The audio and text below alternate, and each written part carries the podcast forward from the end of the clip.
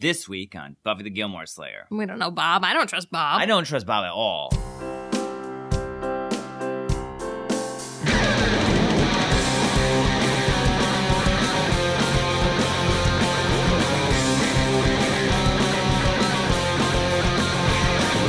Buffy the Gilmore Slayer. Hello and welcome to Buffy the Gilmore Slayer. I'm Brian Morris and I'm Stacey Kulo. And we're both comedians. and a couple, And I've never seen Buffy the Vampire Slayer. which is a show that I loved growing up, but I've never seen Gilmore Girls, one of Stacy's favorite shows. So we're watching both shows together, all seven seasons, comparing them as we go. And this week we watched season 3, episode 9 of both shows, starting with Buffy the Vampire Slayer, The Wish. As well as Gilmore Girls, a deep fried Korean Thanksgiving. These were both good, Brian. These are both good episodes. I think this is maybe the high water mark for me for season 3 Buffy. This is your favorite Buffy episode of season three? Uh, So far. oh, so far. Yeah. Okay. I don't know what you meant by high watermark. Yeah, I meant so far.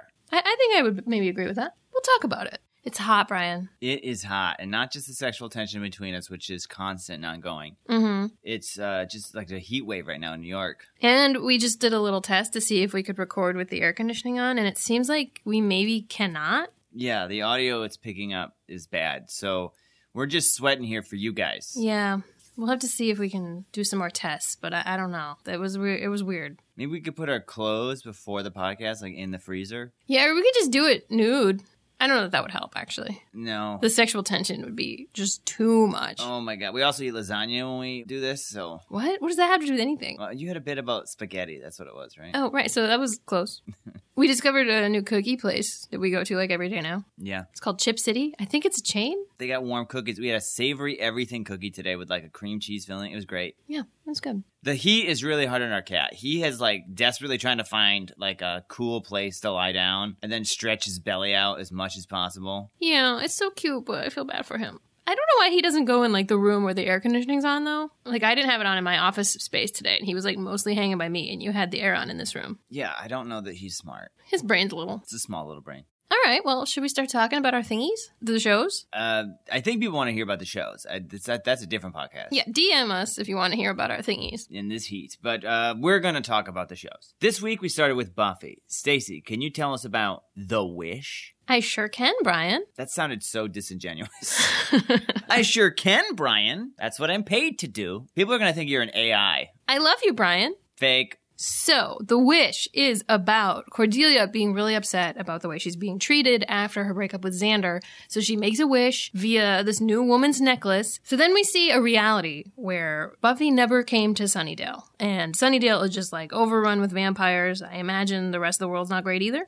So, it opens with Buffy, Willow, and Xander on like a little picnic. Buffy's getting like choked out by a Cthulhu, and Willow comes and helps stab it with a knife. Can we talk about how this like Cthulhu thing is like not near water No. in broad daylight? Yeah. No one seems to be caring. It seems like they were just having a picnic and Cthulhu was like picking a fight that day, I guess. It's kind of funny because they realize it doesn't just disappear and they're going to have to like bury it. Yeah, we've brought that up several times. Uh-huh. I'm like, are you going to bury it right now? Because what if someone walks over and sees Cthulhu's body? But they don't. They have a little chat first. Yeah. Apparently, Oz and Cordelia are still pissed at Willow and Xander. It's pretty funny that they kill this demon and then they're like, oh, our love life's a mess. Yeah.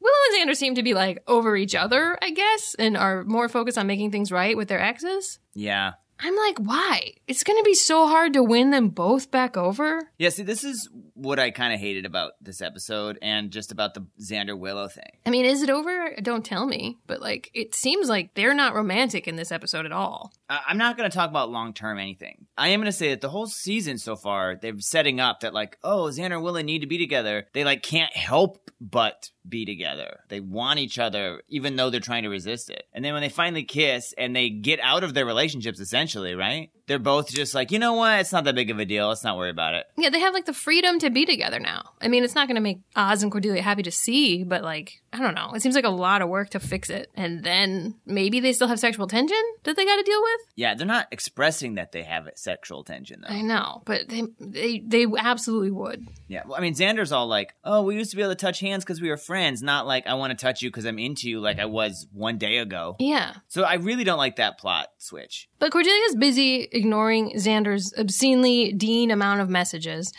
and she's just like burning photos of him. Her tummy wound is healed enough so she can go back to school. And everyone's like saying she looks scary now. I think she's mostly just like wearing more eye makeup. She still looks like 30 years old. She's just gone from like regular teacher to like mantis trying to have sex with all the students teacher.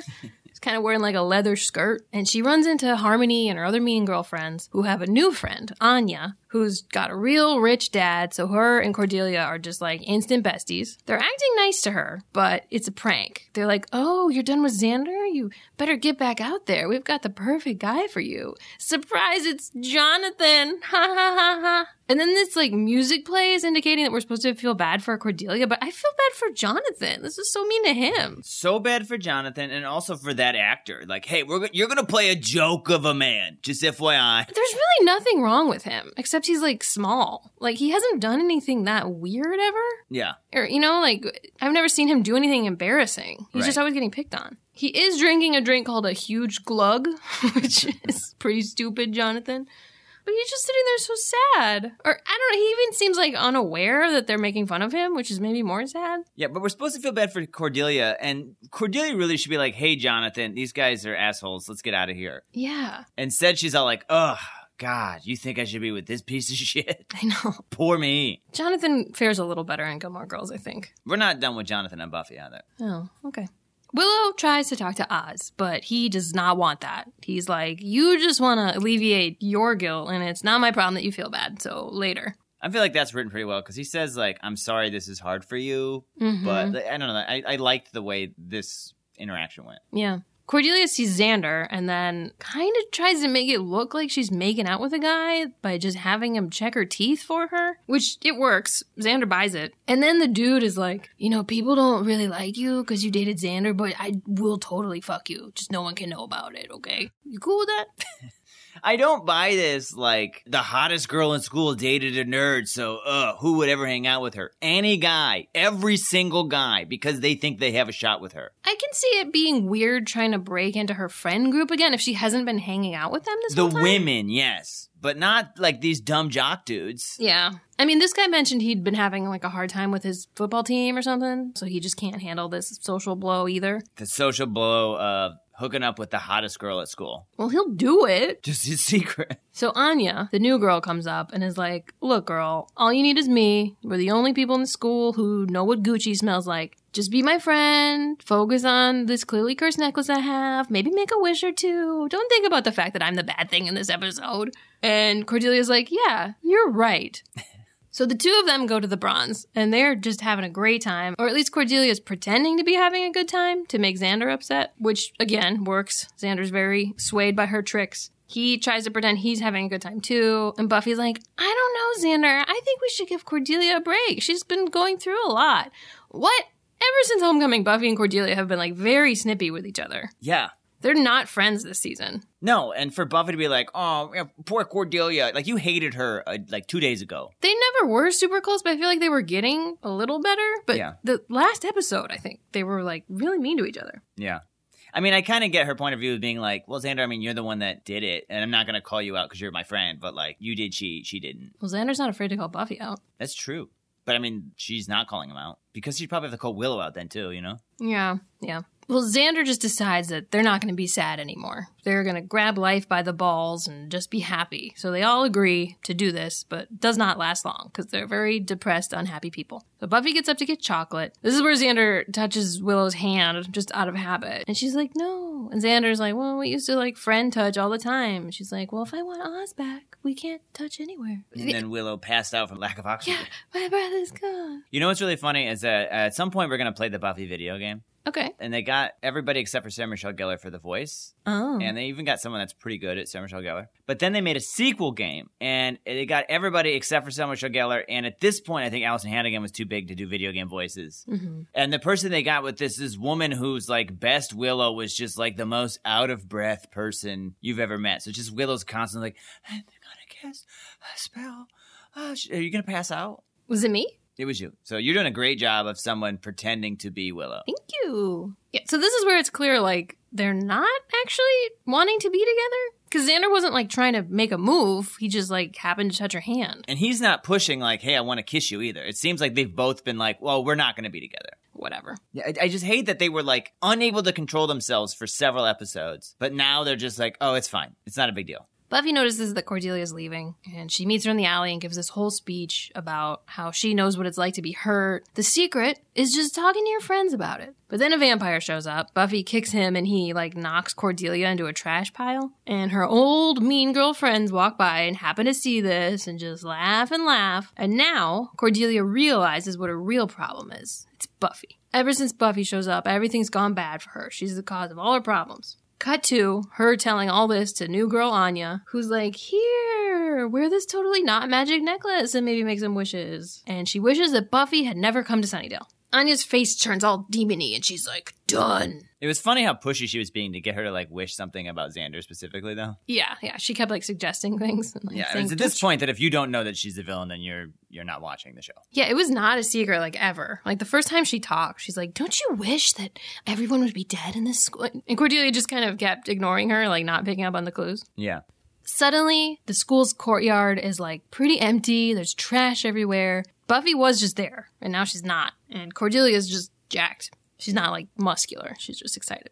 Inside, she sees her mean friends dressed like hot handmaids. like they're wearing dresses that are like normal and form fitting, but they're all like army colors, kind of. yeah. They mentioned that her outfit is daring, which I actually had commented on before they said that, because she's wearing this like shiny blue looking like prom dress. Yeah. Then that guy who only wanted to fuck her in secret comes up to her and is like, FYI, I would just like totally fuck you in front of all your friends right now. if No, you I would want." simp hard for you. It's not just about fucking. I would simp so hard for you. You using simp again? I'm using simp again. Come on, this guy wants to simp. Can you remind me what that means again? It's like be overly nice for somebody that you're into. Whatever he was before, he's the opposite now. Yeah, she's like, I'll think about going to a dance with you. I'll get back to you at some point. He's like, Oh my god, yes. Yeah, I mean, that basically means no, but he's very excited about it.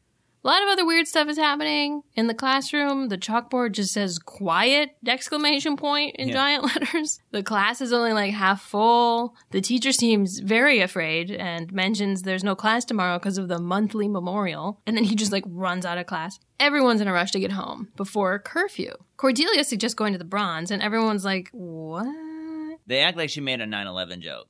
But that hadn't even happened yet. I know. So it was like crazy. And then she asks Harmony about Xander and Willow, and Harmony's like, um, they're dead. What's wrong with you?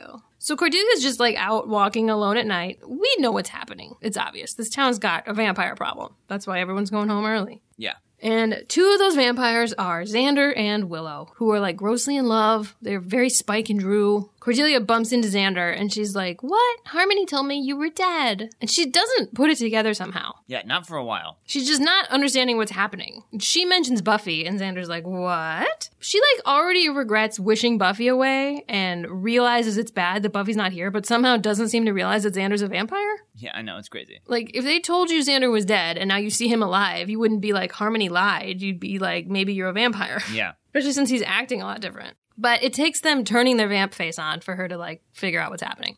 They're going to eat her, but she's saved just in time by what Xander and Willow call the White Hats, which is Giles with a cross in a van driven by Oz, also containing Larry and some girl who seems familiar. They call her Nancy, but she doesn't last long. Do we know her? No. We know Larry. We do know Larry. He's good at heart. yeah.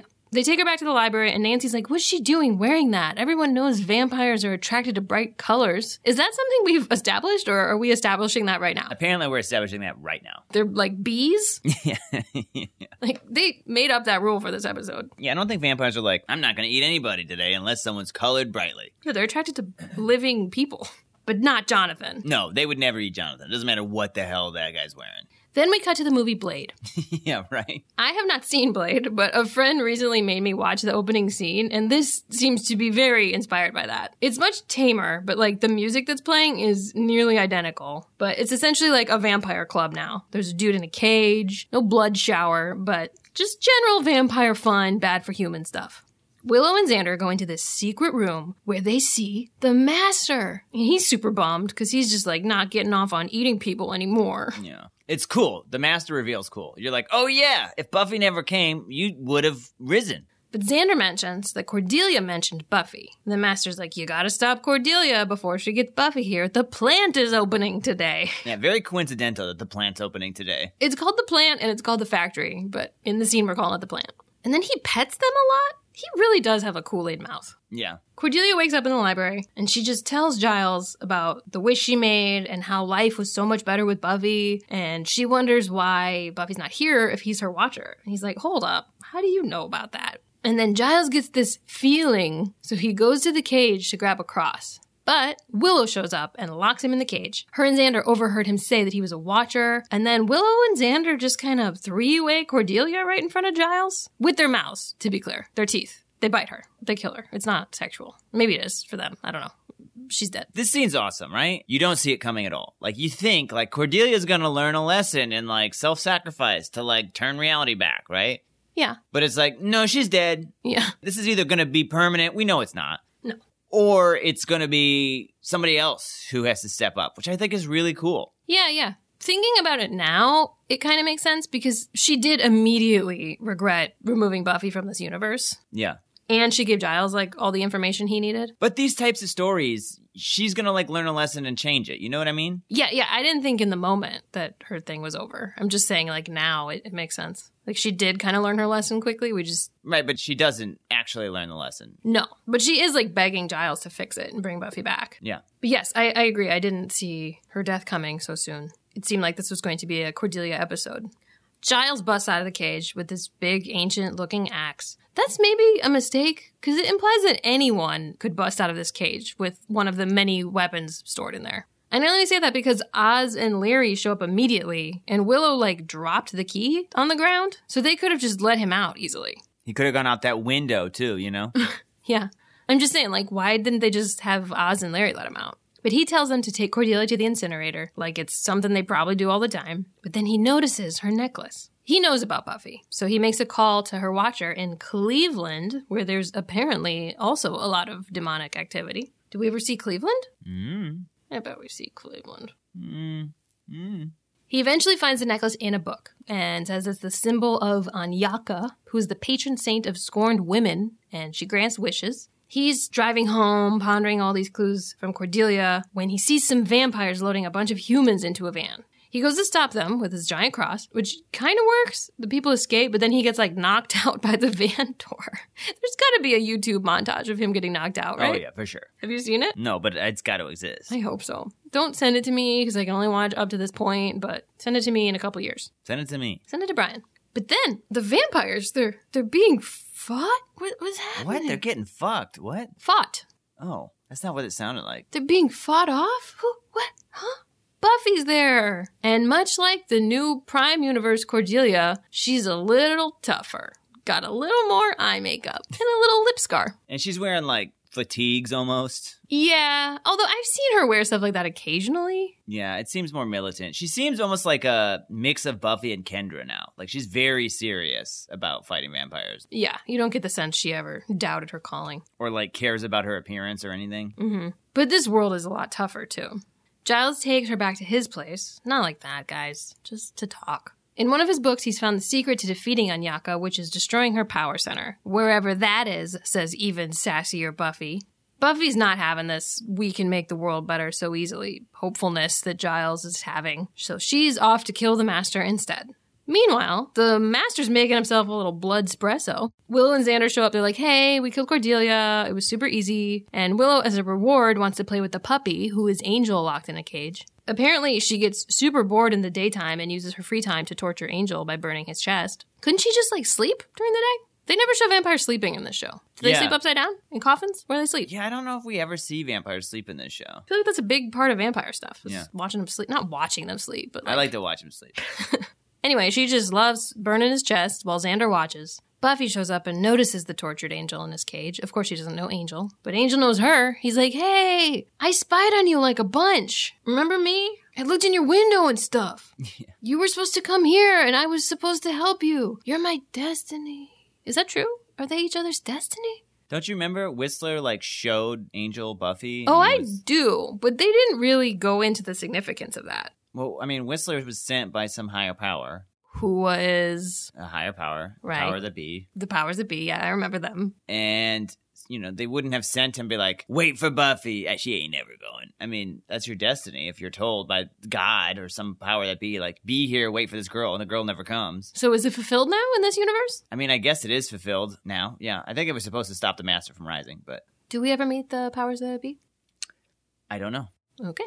Buffy's like, whatever, this is gross. Alternate Wish Universe Buffy doesn't do romance. Angel tells her about the Master's big factory grand opening and offers to take her there. She goes to unchain him, but her cross necklace gives him the ouchies, revealing that he's a vampire, which she's not thrilled about. But then he shows her all his scars and she trusts him, I guess. I don't buy that she would trust him. No, he could have just had that from whatever. Yeah, and also, like, even so, Angel's like a weird, like, Good. fluke. Yeah. In the way he was introduced to Buffy, like, he had proven his trustworthiness when she found out. hmm So it's like, okay, maybe you are telling the truth. But if some vampire's like, no, no, I'm one of the good ones, you're gonna be like, "N- no, you're not, dude. Why would I ever believe you? You're all like psychopath demons. Right? You're gonna lie. This you could be a trap right now. Yeah. And I, this Buffy, especially. probably. Exactly. I mean, I guess she's like desperate to find the master, and she could kill Angel if he betrayed her. I mean, that's true. I mean, if she was like, all right, stay ahead of me, sure, I guess that's true. Yeah. At the factory?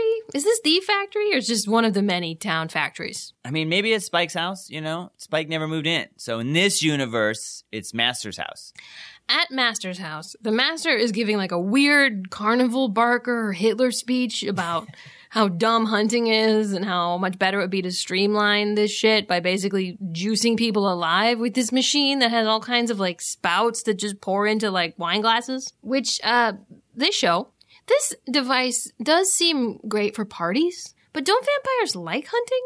Absolutely. I think it's just like the master is so old that he's sort of like outgrown it, sort of. Sure. And when did he get all Mr. Trick? Wasn't his whole thing like being proud of the old ways? Well, that was when he was on the ground. Okay. Now he's up top, you he's know? been up top for like two years, I like to think he's met Mr. Trick since moving up top. possibly. And Mr. Trick was like, hey, I can teach you all this new stuff. And he was like, cool, cool. You don't need to come to the ground opening. You got stuff to do. Yeah, you were like, the master's awesome. It's like, yeah, he's awesome in this episode. He sucked before. But he is cool. I like him. But basement master though is just all like, I'm in the basement. Yeah. I just like confident master. I don't know. He's just like, he's evil, but he's like kind of fun. He's like quirky. He's like not like other vampires because he's kind of like over everything. I mean, j- his hands, the way he holds them are just like meant to hold a little espresso cup full of blood. sure, but not quite like Kakistos. I bet Kakistus and him are buddies. Yeah, I mean, if he met Mr. Trick, he maybe met Kakistos. Mm, But maybe he's met Kakistos before. Yeah, like thousands of years ago. I don't think Kakistos would like this machine though. No? who knows? Like I said, it's good for parties. The the girl is weirdly calm about it Well, I once she think they, they shock her. Oh. cuz she was like awake. She was, and then they like poke her twice with some rod. I guess I missed that. looks like the sticks they use on Worf in Star Trek when he's doing through that like little pain tunnel. Hmm. Anyway, I'm a nerd. Meanwhile, Giles has summoned Anya. And of course, she does not like men, so she's not super happy to see him. And he's like, You're just a dumb, little brain wish woman. And she's like, Nope, P.S. also super strong, and like chokes him. Wait, He wasn't misogynistic suddenly. No, but he was like, Whatever, you don't have any power besides your wish thing. yeah, and then she was like, "No, I I can do punchies." Yes, you're right. He wasn't misogynistic, but she's just assuming he sucks because he's a man. Yeah. Buffy and Angel have arrived at the factory and they just like start fighting. They set the humans free and then just like everybody dies. Xander kills Angel, Oz kills Willow, the Master kills Buffy, and all the while Anya is strangling Giles saying, This is the world we made, isn't it wonderful? Kind of meaning like this is what happens when these people who are supposed to love each other are at each other's throats.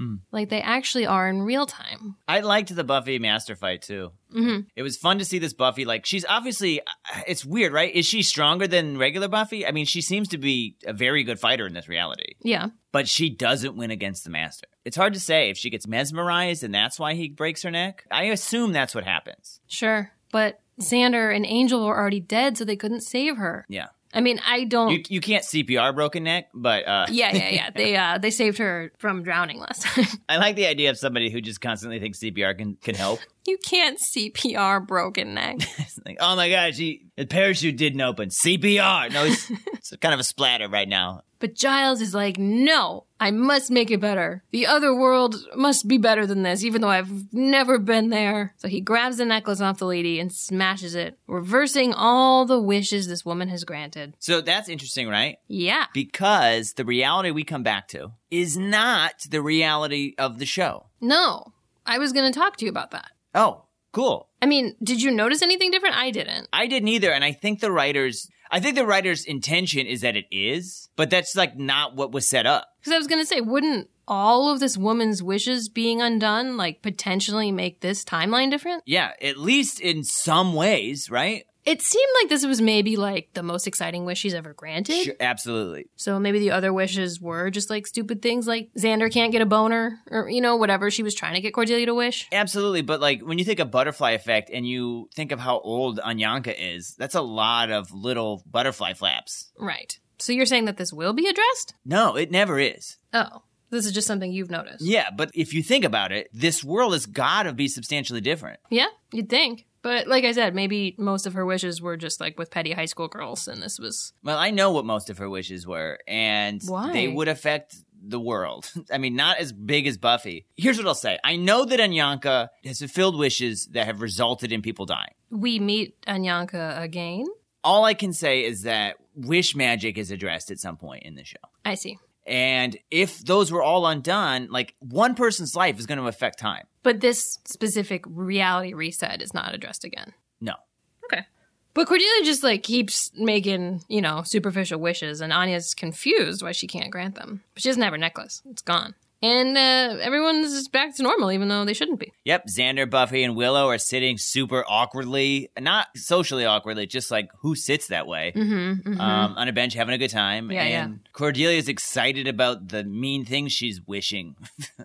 One thing she wishes is that Willow is covered in monkey hair. Something going on with Willow and a monkey. That's like the second time that's been a thing. no, it's not. I'm waiting for it. You can, but there's nothing coming. Um, and that's the episode. Brian, you already said this is your favorite episode so far, so is it a good one? Okay, now that we've actually gone through it, Mm-hmm. yes, this is a great episode. I really like it. I mean, I like it because it's fun to see people playing different versions of themselves. That's fun. We just kind of did this with band candy, That's true. but this is different. Seeing like a vampire Xander Willow is fun. Seeing like an evil Willow, confident extrovert evil Willow is fun. Yeah. But also because they killed Cordelia in this alternate timeline, and because we know that the alternate timeline's gonna switch back, it's not really gonna stay, right? Right. And you just know that no one saw this as like, oh, Buffy's changed forever, you know? Mhm. And episode nine of the season. Exactly. But because of that, because we know this is like a limited timeline, anything can happen. Anyone can die. So normally you're like, yeah, Buffy and Xander and Willow probably aren't going to die. But in this one, it's like, nah, anyone's on the table. And they show that when Cordelia dies. I love that. And I love that Giles saved the day and will never get credit for it. We'll never even know that he saved the day. I love that the master comes back and we get to see what he would have been like. I also just love that the writers were like, yeah, if Buffy never came, what would have happened? Oh, yeah, the master. I just think that's all smart and fun and clever, and I liked playing in this sandbox. I agree. It was very fun. I wonder if Giles saving everybody was a metaphor. Like, he's sort of aware that the gang is at each other's throats, IRL. And in this, he sort of saves the day, meaning, like, there's got to be a better world. Because I, I feel like a big theme of the season so far is the gang's not doing great. Yeah.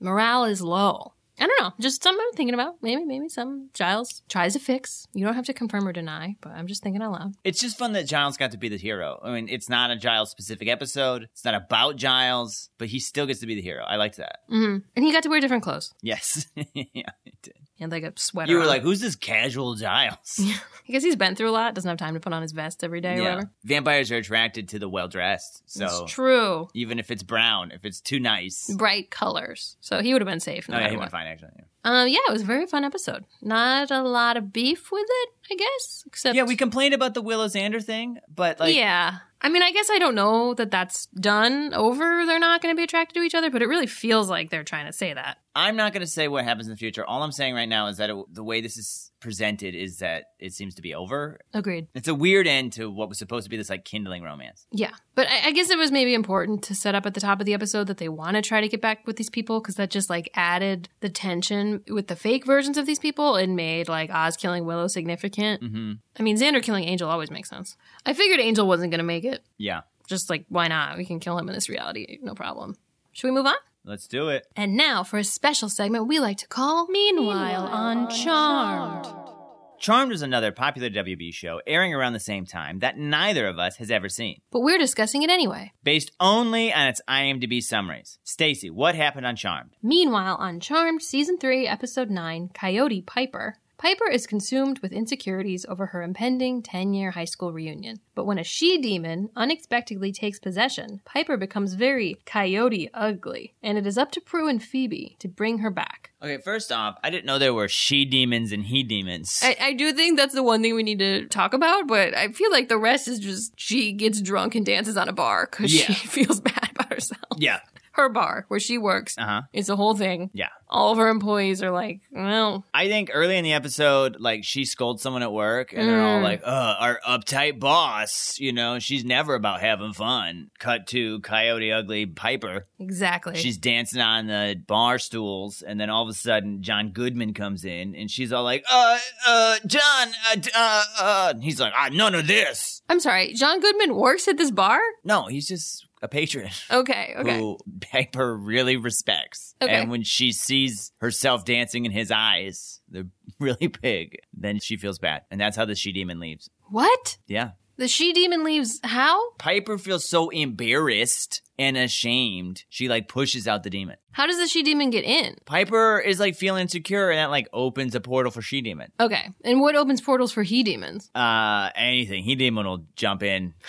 No questions asked. But for women, it's when they're feeling insecure about their like body or Well, women, it's a she demon. Okay, so when anyone Yeah. is feeling insecure about themselves, Yeah, yeah, yeah. their body, their face, Yeah, she yeah. demons are like, "Ugh, get me in there. Yeah, yeah, yeah. Okay. And he demons are just always I don't think that uh, it's confusing, bec- right? Because they've always just been demons until right now, when it's suddenly a she demon. I think there's just been very few, if no, women demons. Maybe we had one. So this was sort of like an inclusion thing. The writers were like, you know, at this point, guys, we should throw it's two thousand something, Mm, maybe nineties. They didn't know. The writers room, they just didn't leave. They were so deep in writing this brilliant show. They were like, we should throw a she demon in there, you know. yeah. So Prue and Phoebe walk in on this? Prue and Phoebe, they're the one. They go and find John Goodman. Okay. They know that she super respects John Goodman As a customer. as a customer. Yeah, like a very female positive episode by including a she demon, but then they just make a drunk woman dance on the bar.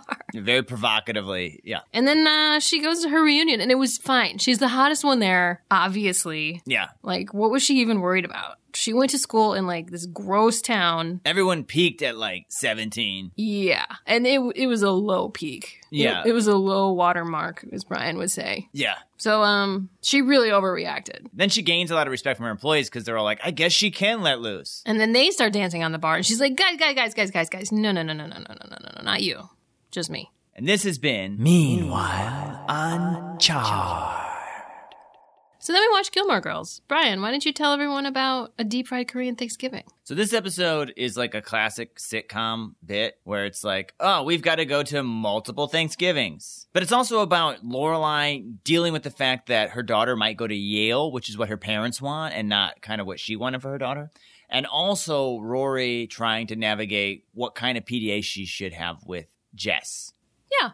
The episode starts with the two women watching Grey Gardens, and they're kind of laughing about how funny they are and stuff. But then at some point, they both get to the realization that this might be them eventually, That's funny. Very simple. and they get really kind of sad. And then the credits play. Yeah. Except they don't have cats. That's true. Yeah. So then at the end, it's absolute chaos in the kitchen. Suki is super upset. She's yelling at everybody that they got to whip the meringues right, that there's too much egg whites. She said this is a salmonella factory, which is confusing because We work at a salmonella factory. Yeah.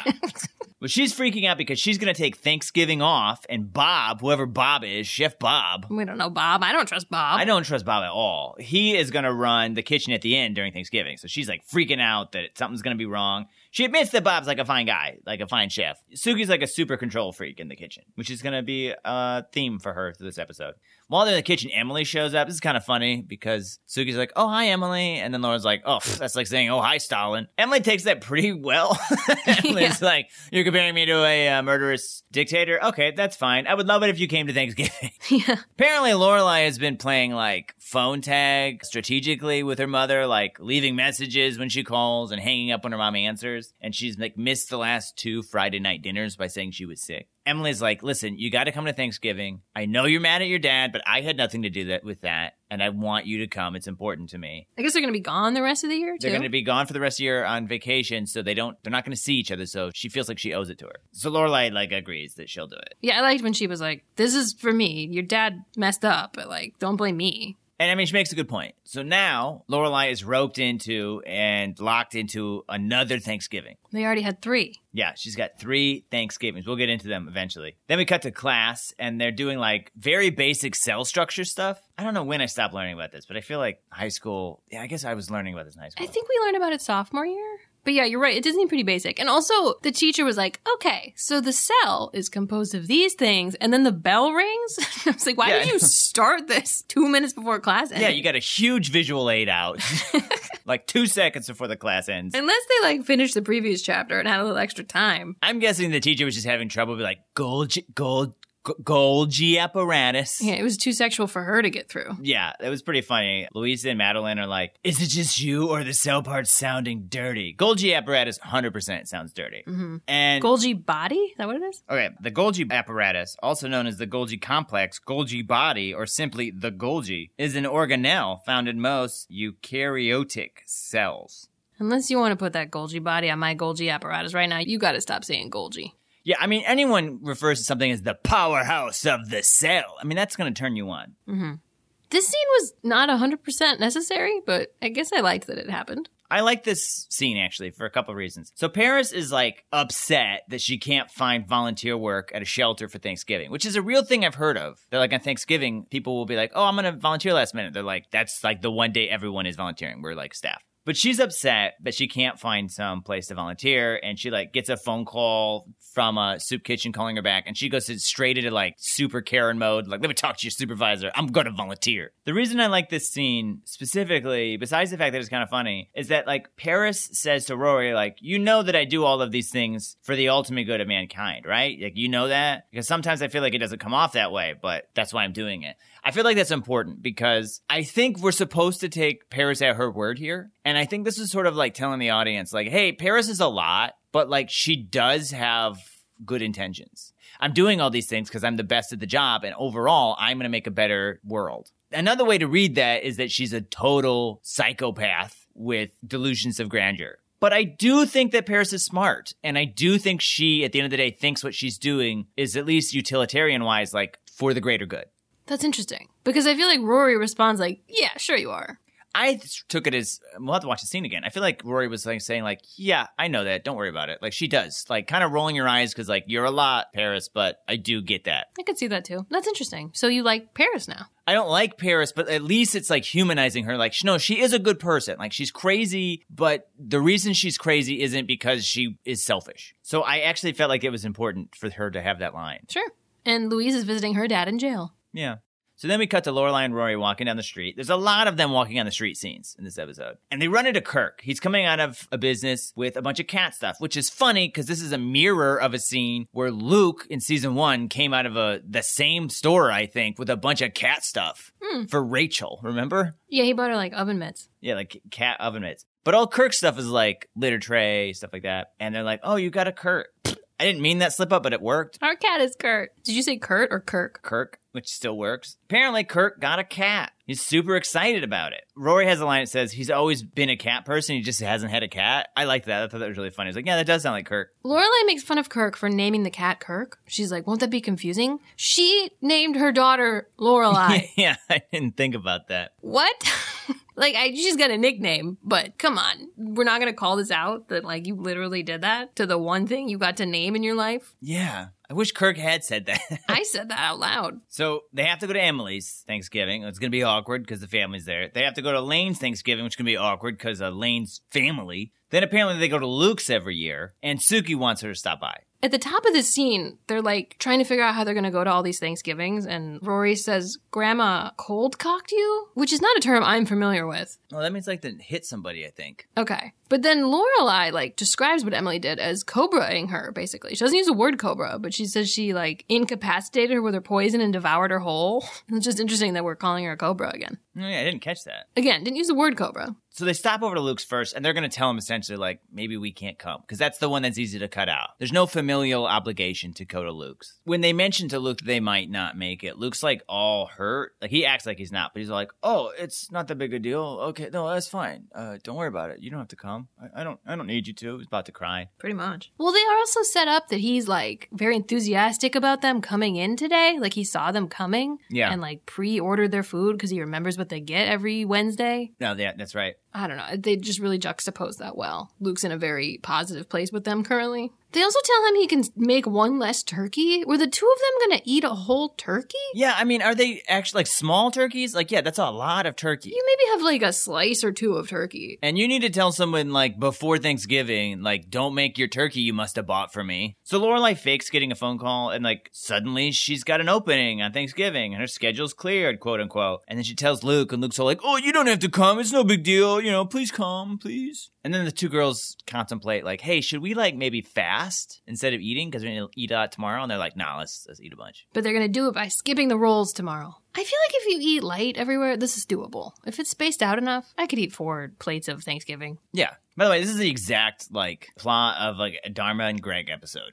Haven't seen. Well, it's not a great show. Uh, I mean, unless you guys love it, then it's fantastic. So then we're on the street again, walking. There's a lot of street walking in this episode. That sounds Yeah. wrong. That's not what I mean, but almost. Because while they're walking past the grocery store, Jess shows up, and then Rory and Jess kiss a little bit, and Rory's all like, "No, no, no, no, no, no, not here, not here." And she like secrets him away to like a little secluded corner, and they kiss there. And she's like, "I'm not ready for like public gloating," and he's all like, "But I wanna gloat." And she's like, "You gotta wait a little bit. I promise it'll be good later." And he's like, "All right, I guess I'll wait." They also are like right in front of where Dean works. Totally agree. Also think it's like weird that Jess is like, I want to gloat about it. Yeah, I, I think it's totally fair to not know what to do at least. Yeah, but also just like kissing on the street. Yeah, yeah, he's like kissing Shane on the street. That's how their relationship is. But like, is that Well, Rory was kissing Dean on the street oh what? What? They were street kissing with Dean? all the time. They were making out under that tree. Whoa. They made out under a bench one time. Oh. Wow, Max Medina should have put an end to that. But he didn't have a role in her life.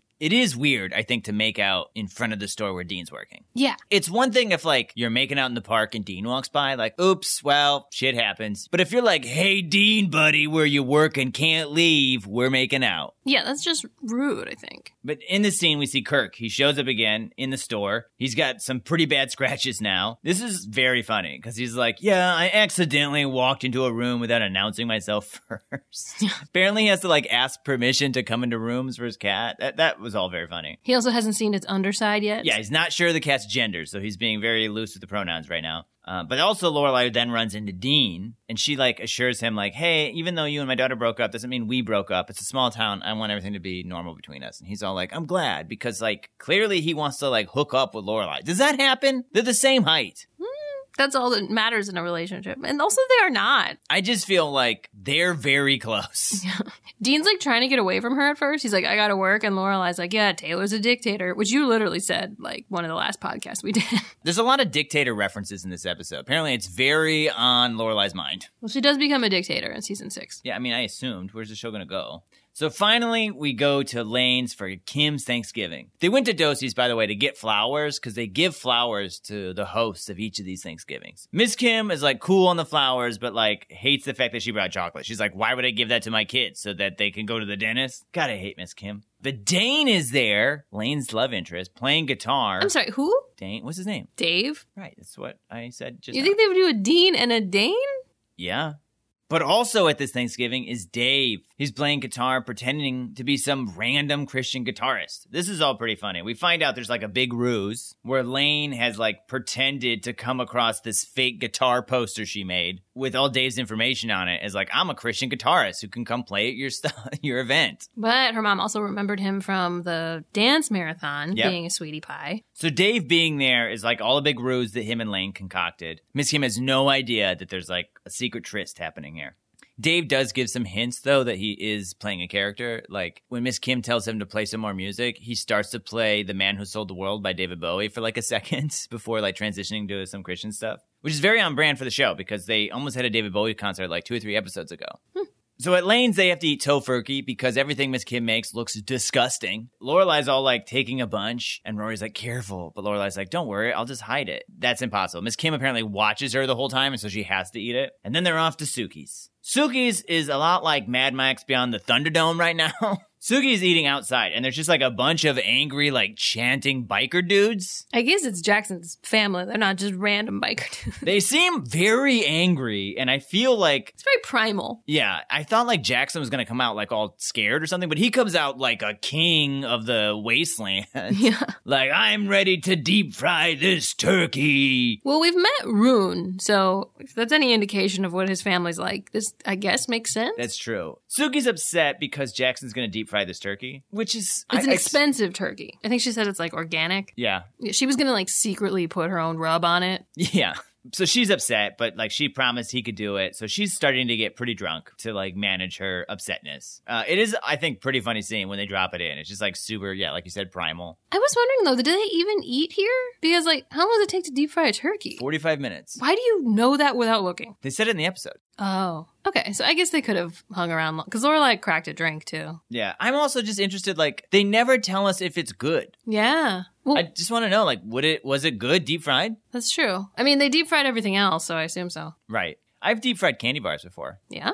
Yeah, it was very good. I think deep frying a turkey is pretty popular now, so I'm guessing it is good. They move on to Luke's. Um, they hand him some flowers, and apparently they go through the motions of their stop bringing flowers tradition, where they every year give him flowers. Every year he says he doesn't want flowers. Every year they say you're going to take them and point out that he said these things. And that he doesn't have a vase. And he, yeah, he doesn't have a vase. Put them in a glass. Yeah, he takes them, and then they sit down, and then Jess sits down and is like, "Oh, can I eat with you guys? Is that cool?" Which I thought was interesting that he like sort of asked permission of Lorelai if he could eat with them. Did he? I thought it was just like the plan that the four of them were going to eat together. Well, Rory asks Jess like, "Oh, are you going to eat with us?" And he says, "Yeah, if that's okay with you guys." Oh, I see. Yeah. which seemed very like I don't know, like he's trying to be nice. Yeah, yeah. It's funny though, because then Luke sits down and the girls are like, "You- "You don't have to eat with us right now. We know you're busy." And he's like, "Oh, I wasn't waiting for you." And Jess is like, "Yes, we were. You Yeah. said wait for the girls." Yeah. I'm Just outing him that he wanted this to be like a cute moment. yeah, which I actually thought was kind of sweet. Yeah. Kirk is also at like every location in this episode. More and more scratched every time we see him. He says at this point that sixty percent of his body is covered in scratches. The cat tried to strangle him with Yeah, tried to garrote him with some yarn. Says he's beyond thumbs and derives power from water. yeah. Yeah, he tried to hide in the water. That was all very funny. he can't taste his food. Yeah, his tongue is damaged, I guess. Oh, also, Jess kisses Rory before they sit down. That's important. Yes, kind of like a peck. And then when Jess gets up to fill some coffee and Luke also gets up, Lorelai like makes fun of her being like, What a lame kiss. You're gonna have to do better than that. And then Rory's all like, Well, I don't know why. I, I just feel so uncomfortable with PDA now. I don't know why. I mean, we all know why. She's like, I feel like the whole town's watching. Which it is. The town is in every aspect of your guys' lives. They are in your business super hard. She points out that Dean will be moving on as well, though, which Yeah. Rory seems to maybe Yeah. not have thought about. Yeah, Rory's all like, "Oh yeah, o- of course." Rory, you gotta let people go, okay? It's very funny when Babette gets up to leave. She's there with her weird husband. Who was his name again? Maury Maury, super weird looking dude. He looks like a giant chess piece. with like sunglasses. Yeah, you know, taking a day off. Even Chess takes Thanksgiving off yeah, and they put their sunglasses on and they go, "It's gonna eat." with their wife, Yeah, not the queen. That's just it's like his work wife. with chess pieces eat. Now, he's a bishop. Okay.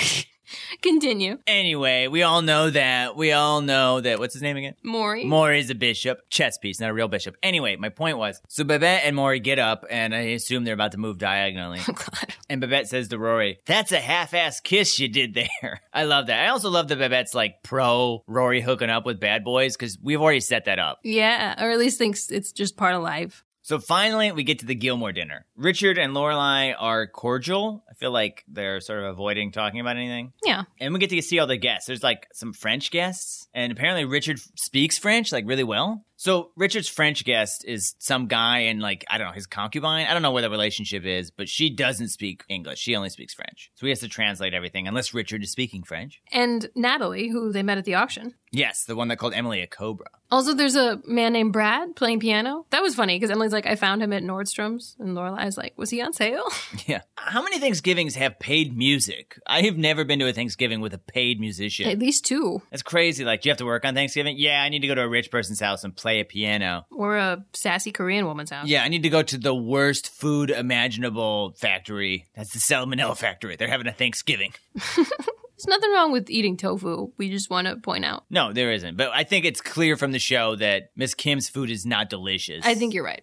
all of Richard and Emily's guests, I want to point out, like, love Lorelai. They think she's super funny. They laugh at all of her jokes. It was so funny when she tried to speak French and just said the lyrics to Lady Marmalade. Yeah, yeah, because technically they translate to, like, do you want to sleep with me? And Richard obviously is not up to date on what's popular music wise. So Yeah. he just is like, what is my daughter saying? And even Roy's like, it's a it's a song. But even the French guy is like, huh? But then, like, his girlfriend, wife, friend, whoever the French woman is next to him is like, oh, that's funny. That's a popular song. yeah, that was all super funny. It Yeah. was just like panic and then release. Yeah. Richard's like, why would you? Oh, this is a joke. I've heard of jokes. So while they're around the table, you know, you could tell that Lorelai's uncomfortable, but she's like reining it in, at least for her mother's sake. But they start talking about college, and everyone starts saying, like, oh, I'm sure Rory has applied to all kinds of schools, at least as backups, right? Like Yale. And then the French guy's like, that would make sense, right? Because Richard went to Yale, so there's a better shot of you getting in there. It only makes sense. And Lorelai's all like, yeah, but, you know, I'm sure she didn't. And Rory's all like, well, yeah, I did. And some of the schools are like, I don't know, like, uh, you know, and like, you know, like Yale, and, you know, I went, you know, I applied to Yale. I just want to point out Rory is very reluctant, not like "Man, when you not here behind your back. Your tone was like a little. She did not want to say. This You- is yeah, not that's- how she wanted to tell her mom. That's what I was going for. Uh, that, apparently, that's not what I what I did. It was it was a little bit there.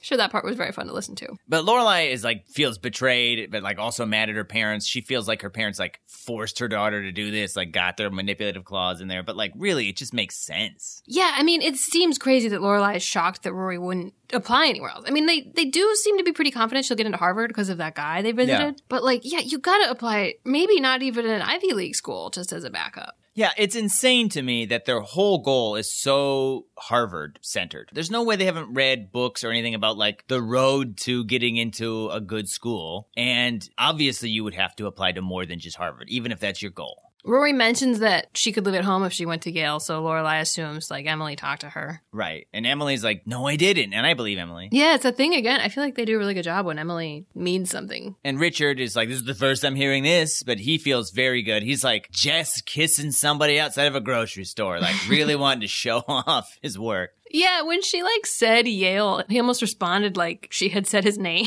Yeah. yes. But what's funny about the scene is that Lorelai just starts like airing all this dirty laundry out at the table. And well, that part's not funny. But what's funny is the French guy has to keep like Yeah. translating it for the woman. Like, well, they're fighting about this right now. I thought that was really fun because Yeah. like they didn't need to be there. It could have just been the family, but it just added a lot of levity to this very serious conversation. Absolutely. It also added some framework, right? Like this was brought up not by the family. Uh huh. Is this Natalie woman kind of was pushing it? Yeah, but also Richard's point of view was presented by these other people as not totally irrational. Yeah, that's great. Emily accuses Lorelai of being paranoid, Yeah. which she kind of I don't know. I think her reasons for assuming Rory applied to Yale Yes. because of her parents are legit. Yes. But also, they are untrue. Rory did it on her own. M- and Maybe because she was manipulated by at least her grandfather. Yeah. At the end of the day, though, I do feel like Lorelai is overreacting. I do think she's in the wrong here. Yeah. To be fair, what Richard did in the previous episode was totally wrong, but it's only logical that Rory would apply to Yale. hmm There was another funny joke in this scene where Emily just like asks the French dude how his family likes Orlando. And he's like, it's all Mickey Mouse. They want to die. And Emily's like, that's too bad. It's just like so casual, but like very heavy, just in the midst of all this college talk. Yeah. So Lorelai excuses herself, and then like Emily follows her, and Emily pretty much just says like, you know, you're being irrational. You can't let your daughter have one piece of our lives, even if it's what she wants. Yeah. She's like, Do you believe we didn't do this? I don't know. I, I like when Emily is like, I know I can be alive, but I'm not this time. Yeah, that's something I would do, but I didn't. Now we do like a reverse tour of the Thanksgivings. Yeah. Lane's Thanksgiving is wrapping up. Dane is leaving. Dave, Dave is leaving. Miss Kim was very happy, said he did a great job and like gives him $20. for five hours? They act like this is a lot of money. Yeah, it's, I think it's a lot of money for Miss Kim, I think is the idea. I- Yeah, maybe. She's, he like, seems super happy stingy. with it. Well, I think he's happy just to have been with Lane. That's true. Even for 20 years ago, I think minimum wage was at least like six bucks. Yeah. And it's a holiday. Yeah. So when Dave leaves, he quote unquote forgets his Bible. And Lane's like, Oh, I gotta run this out to him. And then Ms. Kim's like, Let me check it. Like a freak. What's she going to find in there? Yeah, like cocaine, love letters, like what could possibly be in there? And there's just an inscription that like makes it clear that like Dave is super pro God. It said, belongs to God is being used by Dave Rogalski. Very fun. Dave's waiting outside and he says he doesn't mind the charade. Lane tries to give him like every out and he's like, No, I had a really good time. And then he kisses her and she's all like, What? And David Bowie plays. And then he leaves and she's all like starstruck, just like, Whoa, what? Because Huh? of Bowie playing right in front of her. Yeah, it's like the ghost of Bowie. I guess he's not a ghost at this point, but Do you mean like shell shocked? Yes. then the Gilmore Girls are walking past Suki's. Everyone is wasted. Suki's very drunk. The grass is all burnt up because apparently there was a little fire. They're deep frying everything. Everything. We overhear Razquat, which you pointed out, which is very funny Yeah. because Jackson had like decided to make Razquats. A very small little detail. I wonder if people catch that. I, if we hadn't been somewhat binging it, I don't know that I would have. I don't know that I would have. I did hear it, but I didn't put it together what it was. Someone suggests doing a raspberry, and he maybe even improvised. Like, should we do a rasquat? And then uh, while we're there, Rory gets a text from Lane that just reads "Bible Kiss Bible," which is uh, what sounds like how Miss Kim would teach Lane about the birds and the bees. There was also a moment before they get to Suki's where Rory is like, "Are you mad about Yale?" And Lorelai just kind of admits that, like, yeah, she she's irrational when it comes to her parents. She's like, "I wish I could tell myself it's going to be okay when they get involved, yeah. but I like can't." And Rory kind of tries to assure her that it'll be okay. So at least Lorelai admits that she was wrong. Yeah. And she admitted to like causing a scene at dinner too. I mean, I, I feel like you're right. She's in the wrong here, but she's admitting it. Yeah. which I think is cool because sometimes I, I do think Emily is a, maybe a bad person and Richard is too. Yeah, they're definitely very flawed people. I don't know if I'd go so far as to say bad people, but Yeah, I, I don't I don't actually mean that, but I do think they are manipulative. problematic. But I do think Lorelai sometimes just does things out of Well, it's that thing where it's like like she has every reason to have these defenses up, but it doesn't mean that she's right every time when she her spider sense goes up. yeah. They're not always trying to do wrong by her. Yeah. But they've done wrong by her so much she just doesn't trust them basically. Yeah. It's complicated. It's the backbone of the show. Their last stop walking home is Luke's. They want to get some rolls from him because they didn't eat them, but now they can. Because the thing about these girls is that they are smart, they make lots of cultural references, they can eat a lot, and they drink coffee. Now you get it. and get the show now. Jess is taking the trash out very reluctantly, and then Rory intercepts him and just like hardcore makes out with him there on the street. Just very briefly, but it's Yeah. hard. Very brief, hard kiss. Definitely want to know that person before you lay one of those kisses on him. It's one of those like, uh, hey, I just got done with World War II. Here's a rando nurse on the street. I'm going to kiss her. Let's make a poster out of it. Mm-hmm. Very reverse Um, gender of that. Yeah, but don't say that because if you actually know the history of that s- picture, it's very weird and is not as cool as it seems. Are you telling yourself to not say that? No, I said it. Anyway, I just meant imagine that, but like in a positive way. Don't tell this to your friends that we said this. I know you want to.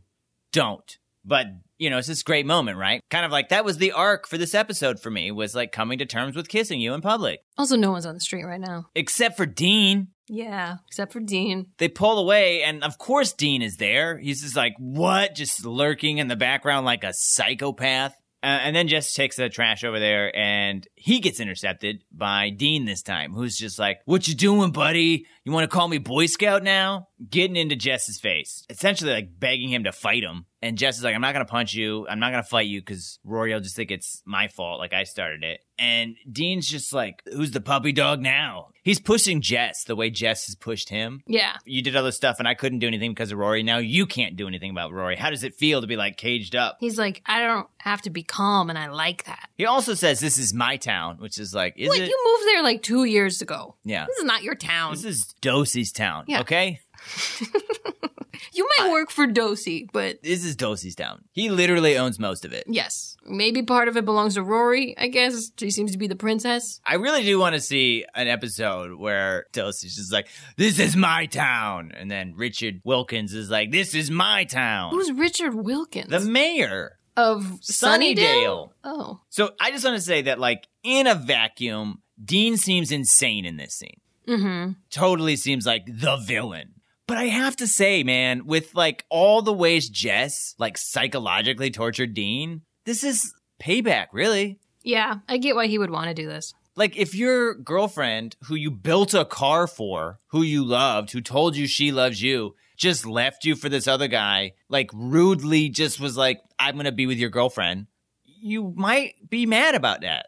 Yeah, it does seem crazy. You're right. I'm like, what, Dean? Calm down. This is weird. But Jess did the same thing to him. Yet Jess like confronted him multiple times at his work, insulting him, belittling him, trying to steal his woman from him. When I say his woman, his girlfriend, I don't mean like she belonged to him. You know what I mean? But also, it's just like I don't think Jess is gonna win this fight. Yeah, when Dean leaves, you can kind of tell Jess is like, well, I guess I got to deal with this now. So that was pretty intense. And then to cap it off with a nice, fun ending is we find Kirk is sleeping in the gazebo.